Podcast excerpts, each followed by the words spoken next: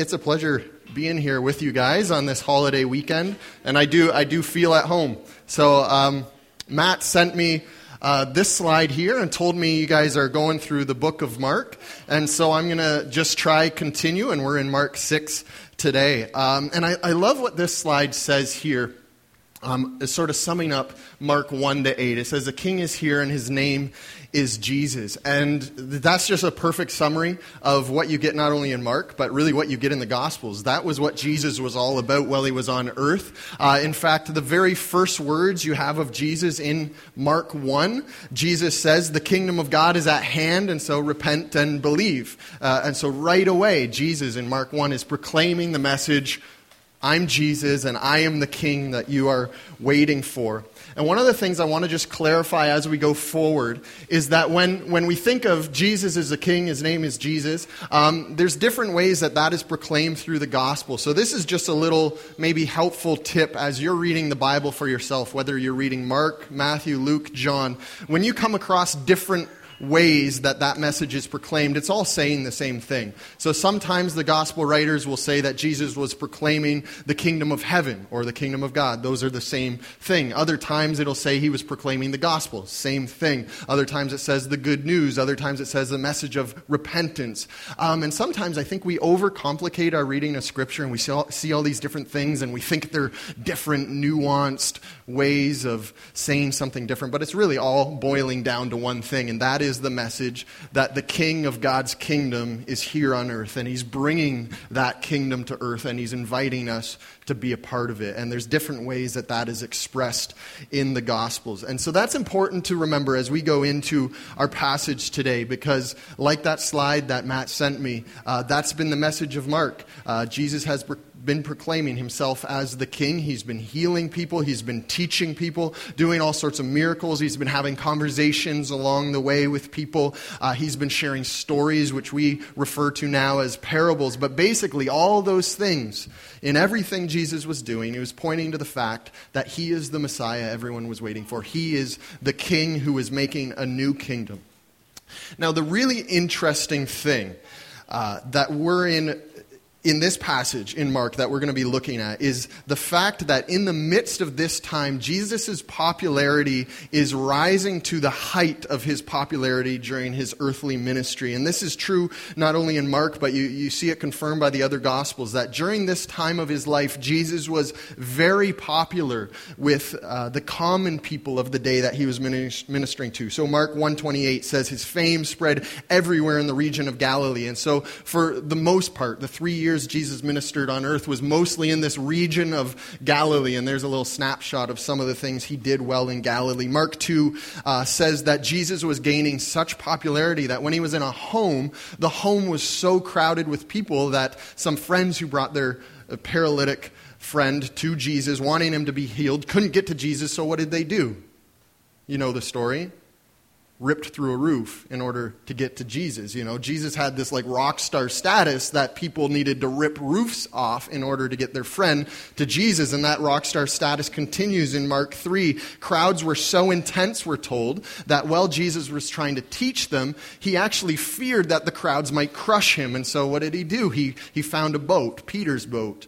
And he said, Peter, can you push out in the water? And I'm going to use your boat as a platform to teach these people, because the gospel says, right in the gospel, you can look for it yourself in Mark 3, the people were crushing in on him, and he had to step out into the lake on a boat for this platform. So what we see is Jesus was getting very, very popular. Crowds were flocking to him, wanting to hear his message, wanting to touch Jesus and be healed by Jesus and be set free by the king who was Jesus, bringing the kingdom of God. Now, we also have to be honest with what Scripture tells us. There were a couple other instances actually right before the passage we're going to look at today where Jesus wasn't as popular with some.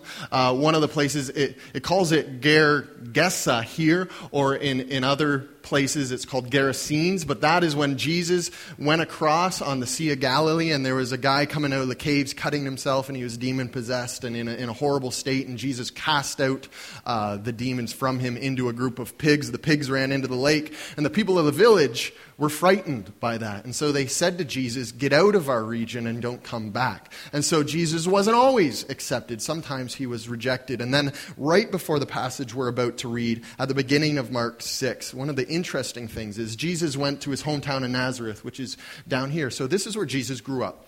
Not a huge place, and so most people would have known Jesus. He was the carpenter's son. And he comes back to Nazareth, and we're told in the beginning of Mark 6 and in other Gospels that they rejected him, and they did not accept him in his hometown. Interesting thing to note there as well is that the gospel tells us that because they did not believe in Jesus, he did very few miracles. He maybe healed a couple people and then moved on, and so we see this very close connection to belief and faith and the expression of miracles through Jesus, and I believe that's true today, and we see that in Nazareth. And so Jesus is rejected in a couple instances in Mark. But for the most part, we have to understand that the context of our passage that we're about to read together is that he is at the height and the growing height of his popularity. The common people, for the most part, love Jesus. They're interested by his teaching, and they want more of him. And so they're flocking towards Jesus. And in fact, we're going to see in this passage that his popularity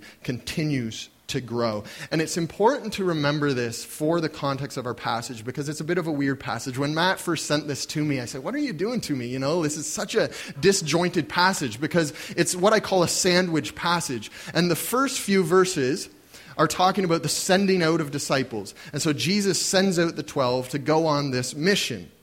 And then the very last verse we're going to read is the disciples coming back. And so it's like two pieces of bread that go together. They're the same thing, right? They're related. They're sent out. They're coming back. Okay, those two things should go together. But what Mark does is right in the middle of this, he puts in this story about John the Baptist being beheaded by Herod. And it just feels strange when you first read it, that the disciples are sent out, they come back, and right in the middle, Mark sort of throws in this story about John the Baptist getting beheaded. And it seems disjointed until you remember the context. Because in this context, I believe Mark is very purposely adding this story in order to communicate something very specific to his disciples, to the people who would be reading Mark, and to us who continue to read Mark. And what he's getting at is the difference of popular mission and unpopular mission, that we're called on this mission both when it's popular and when it's unpopular. We're going to unpack that through our time together. So let's just jump into this passage in Mark 6. I don't know what you usually read here. I'm going to be reading from the ESV, so it's a fairly simple translation. If you have your Bibles, you can read along. I didn't throw it on the screen for us, so you can just listen if you don't have a Bible to read along with. So we're going to read from Mark 6, starting at the second half of verse 6 and reading to verse 30. So this is Mark 6, starting at verse 6. And this is right after Jesus has left Nazareth because of their unbelief in him. And then it says, "From Nazareth, Jesus went about to the villages, teaching everywhere he went. And then he called the 12 disciples, and he began to send them out two by two. And he gave them authority over the clean spirits. He charged them to take nothing for their journey except a staff, no bread, no bag, no money in their belts, but to wear sandals and not to put on two tunics." So just the clothes they were wearing, basically, and a staff is what they were sent out with. "And then he said to them, 'Whenever you enter a house, stay there until you depart from that place. And if in any place they will not receive you and will not listen to you, when you leave, shake the dust that is on your feet as a testimony against them.'" We're actually not going to get into that little section here just because there's enough other stuff. So I just want to make a quick comment on that about shaking the dust off our feet. And I just encourage you to do some thinking on your own there, as I know your ministry here is based on missional communities, moving into a place and really getting to know people, getting into the rough parts and every part of their lives, living life with them. And I'd love you to think about these words, and in groups later maybe talk about, how do we take this command of Jesus about when people aren't listening to you, shake the dust off your feet and move on? And what does that mean in a missional community when you're living life with people, you're serving people, you're walking with them through thick and thin? How does that relate to good soil, bad soil? What does it look like as you're living life with people, that command? We're actually not going to get into that this morning, but there's something there for you to think about, because there is something about being able to walk with people graciously through everything, and yet also recognizing when there's a place you really need to focus and there's other places you need to put on hold because it's just not fruitful at the moment. And that takes wisdom and discernment. So something to think about later. Let's keep going with this passage. So they went out, the disciples went out, and they proclaimed that people should repent of their sins. And they cast out many demons. They anointed people with oil, and the people who were sick were healed. And now we get to this story of King Herod, John the Baptist. Now, King Herod, interesting note here as well. King Herod called himself king. This is Herod the Tetrarch, not Herod the Great.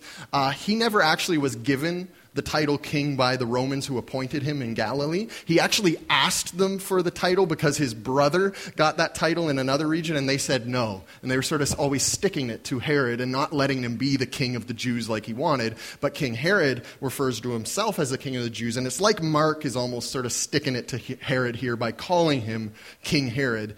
But he wasn't actually a king, and we need to just sort of keep that in our minds as well. So King Herod heard about Jesus and heard his name, and it became known to him. And some said about Jesus, John the Baptist has been raised from the dead, and that is why these miraculous powers are at work in him. But others said, no, he is Elijah. And others said, he is another prophet, like one of the prophets of old. But when Herod heard of Jesus, he said, surely this is John whom I beheaded, and he has been raised from the dead. For it was Herod who had sent and seized John and bound him in prison for the sake of Herodias, his brother Philip's wife, because he had married her. So try to get your head around that. His brother was married to this lady. He went to visit her, history tells us, and his brother ended up lusting and falling in love with her, took her as his own wife. So create some tension in the family when stuff like that happens. Well, what did John have to say about this? John kept saying to Herod, it is not lawful for you to have your brother's wife. It's not a good thing. Now, Herodias, the wife, had a grudge against John and wanted to put him to death, but she could not because Herod was protecting him. Herod feared John the Baptist because he knew that he was a righteous and holy man. Very interesting. Herod feared John the Baptist because he knew he was righteous and holy, and so he kept him safe in prison, mind you. And when he heard him, so Herod would go to prison and hear John the Baptist, he was greatly perplexed, and yet he heard him gladly. So very interesting dynamics going on. But then an opportunity came when Herod on his birthday gave a banquet for his nobles and military commanders and the leading men of Galilee. For when Herodias' daughter came in and danced, she pleased Herod and his guests. And the king said to the girl, ask me for whatever you wish, and I will give it to you. And he vowed to her, whatever you ask me, I will give it to you, up to half my kingdom. By the way, remember, he's not a king. He can't give away half his kingdom. So it's sort of an empty promise anyways, because it's actually Rome's kingdom. But he makes the promise anyways in front of all his guests. And so she went out to her mother, who has this grudge against John the Baptist, and said, what should I ask, mother? And the mother says, ask for the head of John the Baptist. She came back immediately with haste to the king, Herod, and asked, saying, I want you to give me at once the head of John the Baptist on the platter. Remember, Herod was trying to protect John the Baptist from Herodias. The king was exceedingly sorry, but because of his oaths and his guess, he did not want to break his word to her.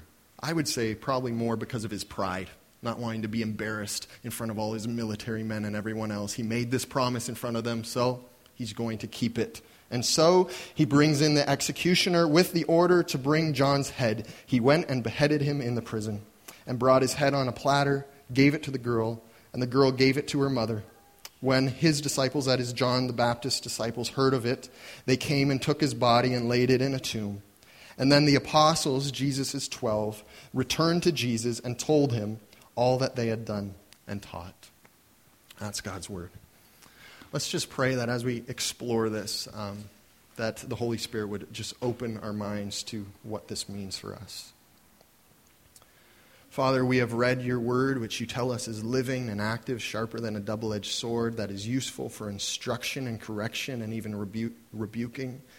And so we pray that your Holy Spirit would come and move through me and move in each one of our minds and hearts, so that this morning, as we unpack this a little bit, Lord, this 2,000-year-old document, that would come alive in our lives today, that it would change and transform us so that we may live as followers of Jesus here in Guelph and Acton, wherever we are going off to school, Lord, that we would live as followers of the King for the kingdom of God.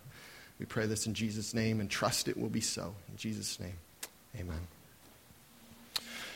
So the disciples, first few verses, sent out on this mission. First thing we need to understand, we're sent out on the same mission. It's the same thing. This was training ground for the disciples. They were sent out and returned, but later after Jesus' death and resurrection, they were sent out full-time on this mission. And it's the same mission that we are continued to be sent out into today, to live this mission out in Guelph and wherever we go. And so today I want to look at this mission in three categories: the character of the mission, the content of the mission, and the expectations we have about that mission. Understanding that the mission we're looking at in this small context of the 12 going out really is a mirror image of the mission we're all living today, 2,000 years later. We're continuing. So let's start by looking at the character of the mission, or you might prefer to think of it as the nature of the mission, sort of what defines this mission that the disciples were on and that we were on. And there's a few parts to this, starting with what I would say is the most important thing to understand about mission. As we talk about being missional people, going out on mission, the first thing we have to understand is it's not primarily our mission, it's Jesus' mission. The mission we are sent on is an extension of Jesus' mission and his authority and his power. We see this in verse 6. It says, Jesus was teaching among the villages. Then verse 7, he sends his disciples out to the villages. And very important, it notes there that he gives them his authority over demonic spirits as he sends them out. So it's Jesus' mission that he's already on. It's Jesus' power that he's already working in the midst of his ministry. And he says to the disciples, I don't give you a new mission. I don't give you some separate power of your own. I invite you into the mission that I'm already on, and I give you my power and my authority to live the life that I've called you to live. And it's the same for us today. In Matthew 28, the Great Commission, which I'm sure a lot of you know well, Jesus begins by saying, all authority in heaven and on earth has been given to me. Therefore, he says, because I have all that authority, I send you out to make disciples of every nation, baptizing them and teaching them to follow all that I have commanded you. So it's just something very simple I want you guys to get from this. As you minister in Guelph, I want you to know that you should never be timid about the mission you have here in Guelph. You should never say, I can't do it. You should never say it's impossible, or I'm not equipped, or I don't have what it takes. You should always look to Jesus and say it's his mission. He's already working here in Guelph. He's already working in the ward and in the other places that you guys are multiplying to. Jesus is already there by his Holy Spirit at work. And then he's given you his Holy Spirit to dwell within you. He says, all power and authority are yours. Go. Join me on the mission. I'm already at work. Just join me. You have everything you need to do what I call you to do. So don't be timid. Don't look at the huge mission field of Guelph and say we can't. Always say we can, because it's Jesus' mission and it's his authority and power that we live by.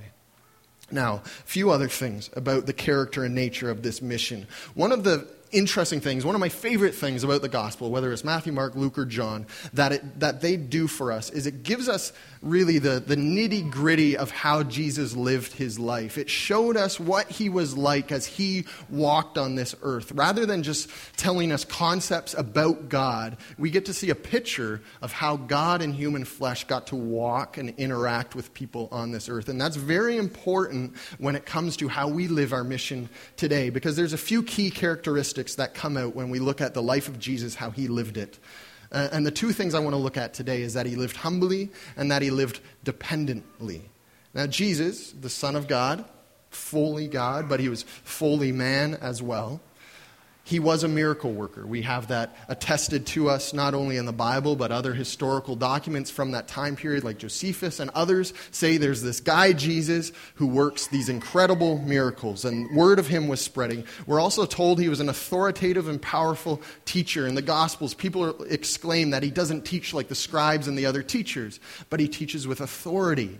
There's an authority he had in the way he taught. So in some ways, you would say Jesus is a very powerful figure in his day in that sense because of his working of miracles and his teaching. And yet, over and over in the Gospels, in the way that Jesus functioned and the way he lived, we see a humble servant of all, and we see someone totally dependent on the Spirit.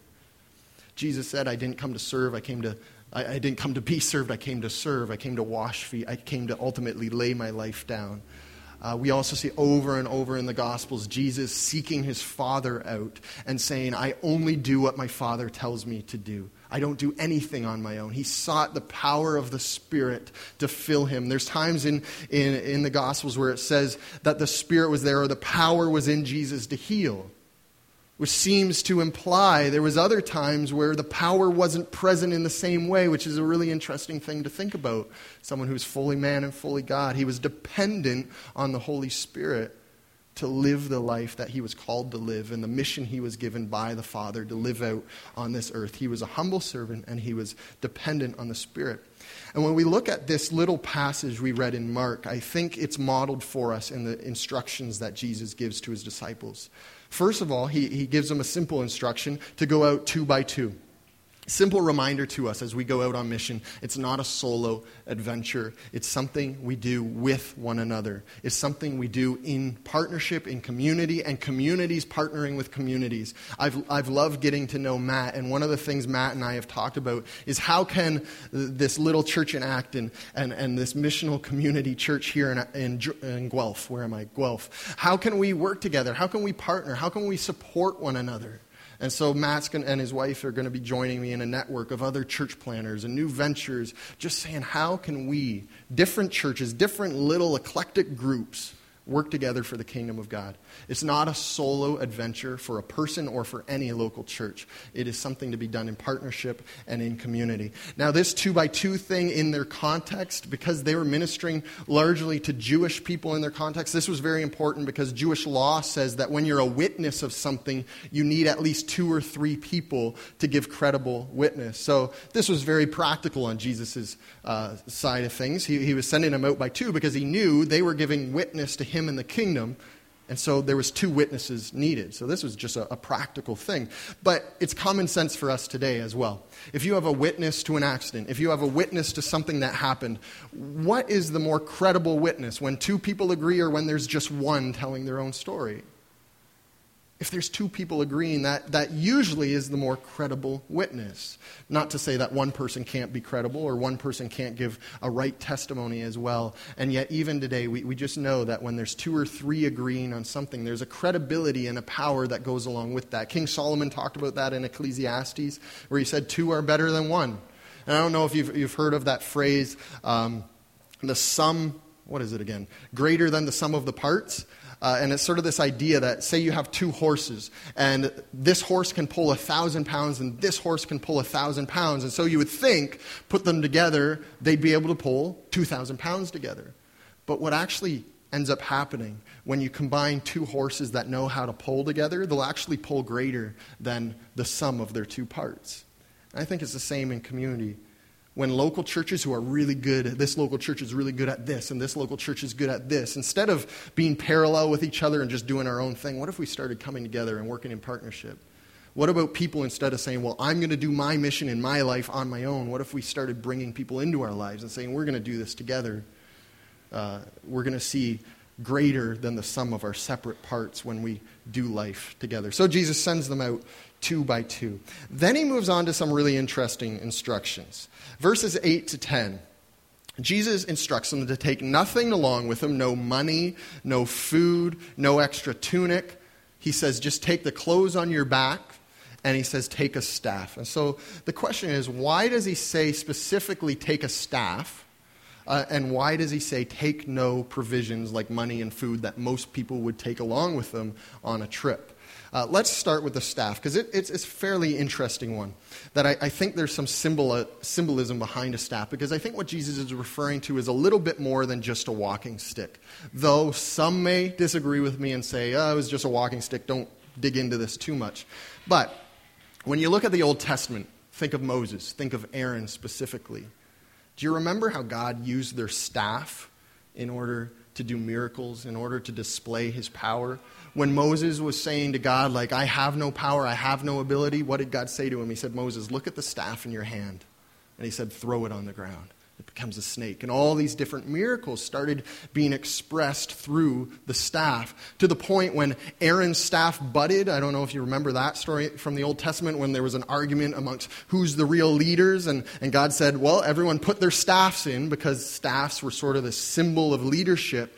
And Aaron's staff budded. And it was kept in the holy place, or the Holy of Holies, as a symbol of God's authority and a symbol of Aaron and his descendants' leadership in the Jewish ranks. And so I think there's something specific going on here, that Jesus specifically mentions a staff and says, take a staff with you.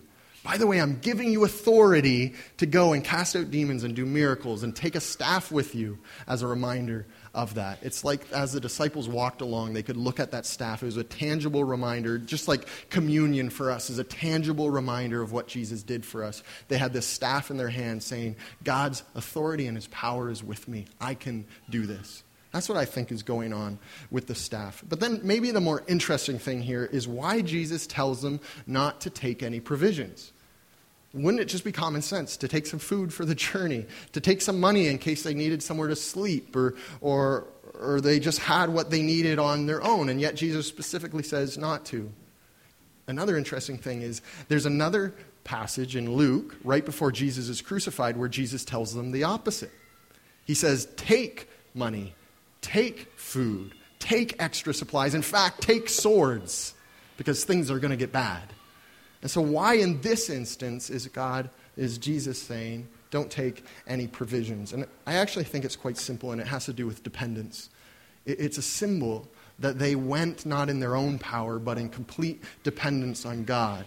But I think the real interesting part, because we all know we're supposed to be dependent on God.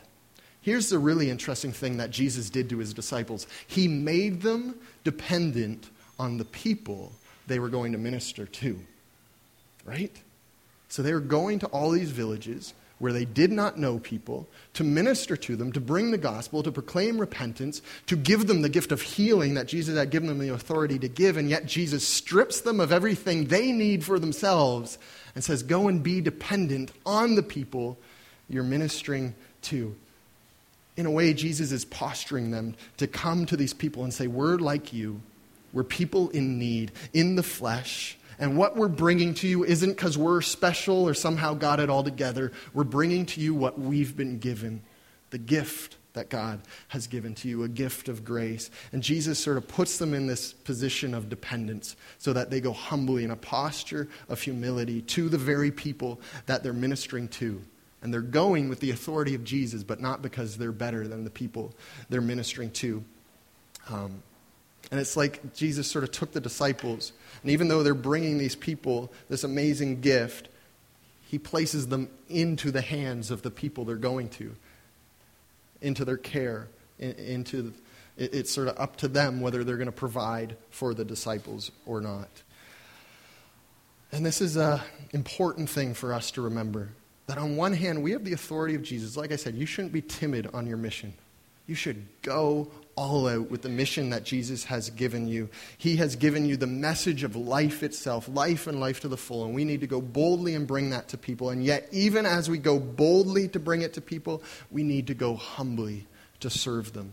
And we don't bring it as people who are better than them. We come as servants to serve them and say, we're just like you, but we're bringing you a gift. And we see this over and over in Jesus' life. The way that Jesus walked and talked with people was always in a posture of humility. He hung out with the people that the leaders of the day said you shouldn't be hanging out with. He went to parties that they said you shouldn't be at. He did all the things that the religious of the day said you shouldn't do that. Jesus was a humble man coming to serve others. God coming to earth in order to bring salvation. And this is the model we should follow. I heard a story years ago. I can't remember. I think it was in a book I read. And it was a story about these captives, and I forget what country, but they were held by terrorists in a cave-like prison, and they were there for 2 or 3 years. They were never let out of that dark, damp cave. They were given just enough food to live on. The only time they had human interaction with anyone from the outside is when their captors came in to hurt them or mock them or terrorize them. Okay? So if you can imagine 2 or 3 years in a space like that, a small, dark cave, never being able to shave, never being able to wash, never being able to change your clothes. The only outside interaction you get is people coming to harm you. And so that destroys the human psyche and puts people in a really weird place. Well, the story continues that Navy SEALs ended up showing up at this camp and taking over this camp, and they discovered this prison of American citizens who were trapped in this prison. And they burst into the prison, they opened the door, and they leaned in through the door into this dark, smelly, disgusting cave where these people had been held captive for years. And they started calling out to them. We're Navy SEALs. We're here to rescue you. You can come out. No one came out. And they kept calling, we're Navy SEALs. You're rescued. It's okay. Your captors are gone. Come on out to us. Because no one wanted to crawl in that gross prison. No one came out. Finally, one of the Navy SEALs just quietly made his way in, crawled in through the mess and the stink and the dampness. And he just came up to a guy who was sitting huddled with his knees up to his chest.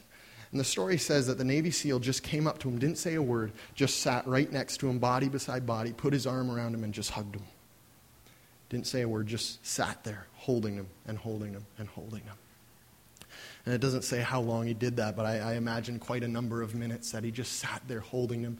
And eventually the guy beside him started to sob, started to look up.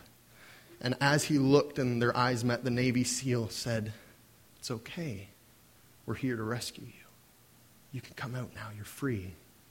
And at that point, the captive started to break down and his eyes lit up and he realized, we're free. I can come out of this prison now because the Navy SEAL went and sat with him and just held this dirty, stinky man and just loved him. And that's a picture of the incarnation. That's a picture of Jesus coming to earth. And that's a picture of how we need to minister to people. We don't come to them with this, well, we got it all figured out. We have the message. Let us tell you how you should do it, and then we go our own ways. We need to learn to crawl into the prisons, to crawl into the trenches of people's lives, put our arm around people and say, we're here to love you. We have good news, news that can set you free and bring you out of this prison.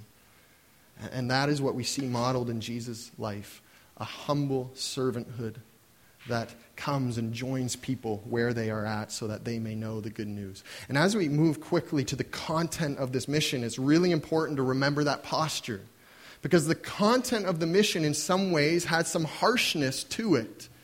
And if that is brought across with pride rather than humility, with just shouting in the prison door rather than going in and wrapping your arms around prisoners, it can come across in the wrong way. So let's look at the content of the mission very quickly. It's found in verses 12 and 13. And these two verses, I think, too often get separated and they need to be brought together. And the content of the mission is two-part. The first is it was a message of repentance. We're told the disciples went and said, you need to repent. And secondly, it was a display of the power of God's kingdom. People who were demon-possessed, demons were being cast out, and people who were sick were being healed. These two things, the message of repentance and the healing of people, the healing of human lives, needs to always be brought together. The gospel, the message, the proclaimed message of repentance, and the evidence of God's kingdom healing human lives always needs to be kept together. In fact, I actually, as I thought about this, I thought, to show people the riches of God's kingdom without pointing to the king is, in the end, sort of cruel. It's a little bit like taking a starving child to a door with a window in it of a locked room, and it's filled with nutritious food.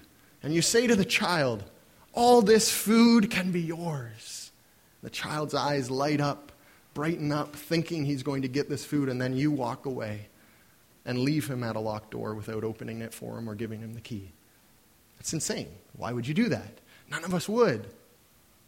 And yet it's what we do sometimes with the message of the kingdom. We talk all about displaying Jesus, all about let our lives just show people how great the kingdom life is. But a lot of times we shirk away from the message of repentance and saying to people, you need to know the King. And we try to display the kingdom, and the kingdom's great, and we should be displaying the kingdom. We should be talking about healed lives and showing the healing that Jesus brings to people. But if we never point to the King of the kingdom, people can never enter that life and the freedom that Jesus offers us. And so we always need to bring those together. When we're telling people how great the kingdom is, we need to point them to the King and say, you need to follow him. He is the one who can deal with everything in your life. And when we point to the King, we should also be displaying what the King does in terms of building his kingdom, so that it's not just this harsh message of you better repent or else, but it's a message of follow the King, because he has the best for you, and he wants to heal you and make you new. So bring those two always together. That is the content of the mission that we are to proclaim and live today. Very simple. Lastly, let's get to the story of Herod and John. This is the expectations of the mission that we have. I want to take us back to some other gospel accounts to help us figure out what's going on in Mark, because like I said, it's a weird passage that we're looking at here in some ways, with this story just sort of stuck and sandwiched in the middle. But we actually, thankfully, in other gospel accounts, specifically Matthew 10 and Luke 10, have these other accounts of the 12 being sent out, and another time where 70 or 72 were sent out in a very similar fashion. And we can learn some things from those accounts and those gospels to help us figure this one out. The first thing we learn in both accounts, when the disciples were sent out in this manner, when they came back, they exclaimed how successful they had been. So we're told in other Gospels that they come back to Jesus rejoicing because of everything that had happened when they went out on this mission. And in fact, Jesus exclaims to them that as you ministered, I saw Satan fall like lightning from heaven. And so, in a manner of speaking, their mission, these little trips they went on and then returned to Jesus, were very successful. Satan fell from the sky like lightning. The disciples saw amazing things happen, and the gospel was proclaimed with great popularity and success. But then when we look at each of the accounts in Matthew 10 and Luke 10, we see something very interesting. Following that success, Jesus always gives a warning. In Luke 10, he gives a warning about unrepentant cities. And he talks about these cities that will be worse off than Sodom and Gomorrah, who were destroyed by fire and brimstone in the Old Testament.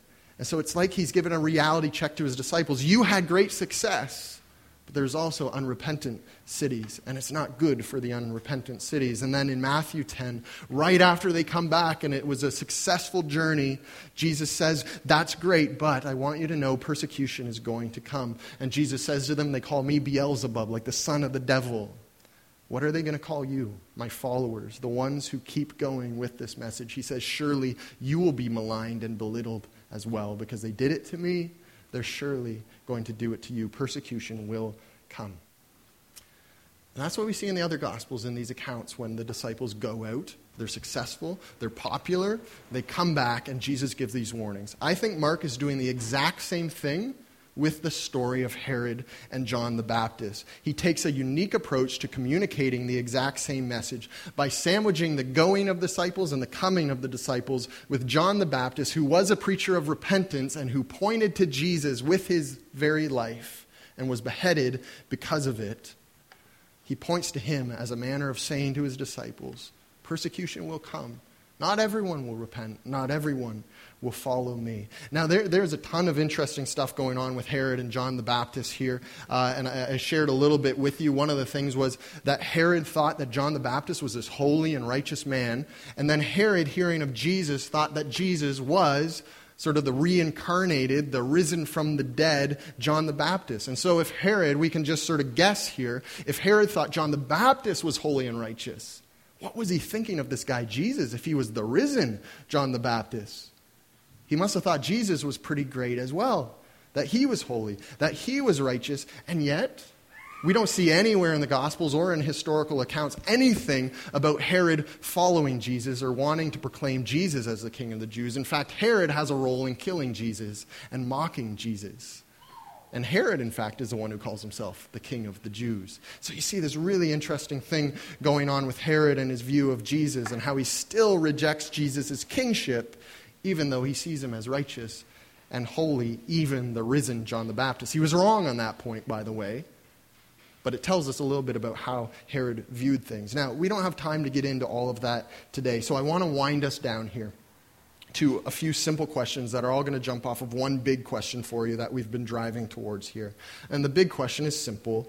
Will you humbly take the message of repentance to those who need to hear it, whether it is popular or unpopular? So in the disciples' lives, we see some accounts of when they went with the message and it was popular. And everything was provided for them. They came back rejoicing. They were happy because they went with the message of the kingdom, and it was good, and it was popular.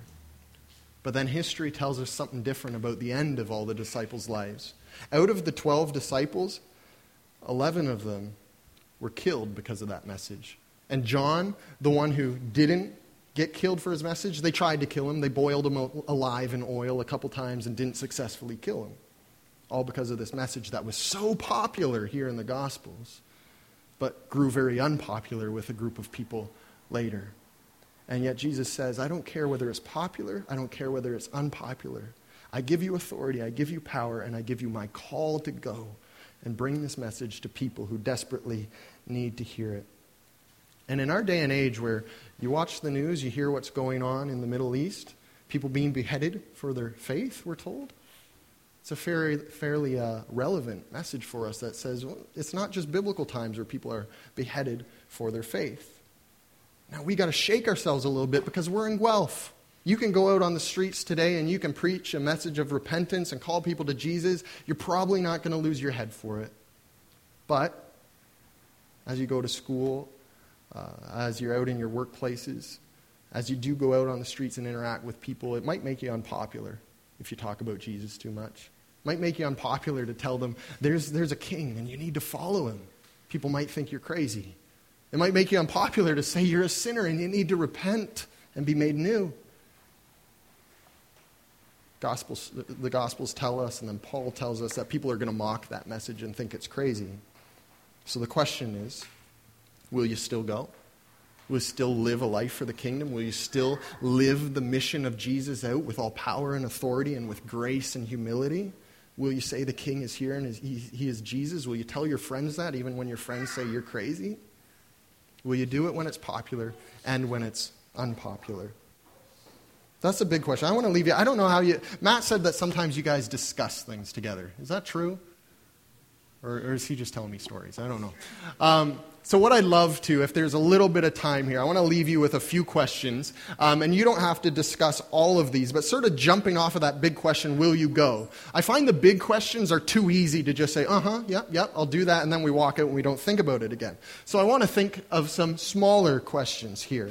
So maybe you can get together at the end of this, I don't know, before or after music, I don't really care how you do it. But maybe you can talk about these things, or maybe in your missional communities during the week.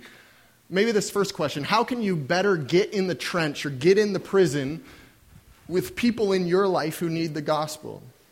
Because we all have people, I hope, in our life who need the gospel. And I know I have people in my life who I pray that they would come to know Jesus, and yet when I really examine how I interact with them, I could do a way better job a lot of times at getting in the trench and loving them.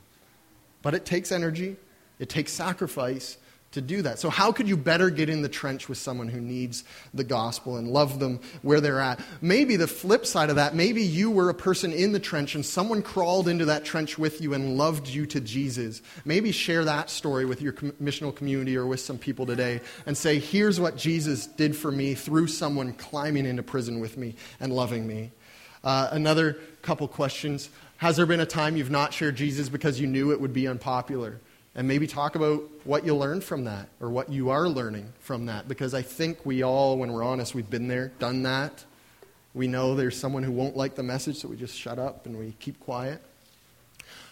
And then from that, what are your biggest fears around talking to others about Jesus openly? What sort of makes you tongue-tied? Because we've probably all been there before too, where we can even talk about our church community, we can talk about our faith a bit, but there's something when it comes to proclaiming Jesus as King that sometimes just ties our tongue in knots and we don't know how to say it.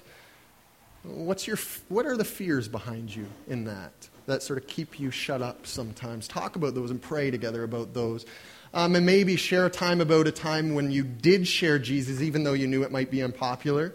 What was the result of that? And I'm not just looking for success stories. Maybe there was a time you shared Jesus and it was unpopular and you got ridiculed, you got put down and made to feel really stupid. I think we need to share those stories as well to help each other and pray for each other. What was the result and what did you learn from that? So I don't know, how do you want to do those with those questions? Is it better to leave those with your missional community? Someone can email them out or something? Well, I was going to say, if you could give that to Matt. Sure. The next 6 weeks we're going to be, in our missional communities, we're going to be reading through stuff together. Yep. Perfect. Well, let's do that. I'll send them to him. Awesome. Well, let me pray for you guys. It's been a pleasure being here with you. I know it's a holiday weekend and a lot of people are gone and everything like that too.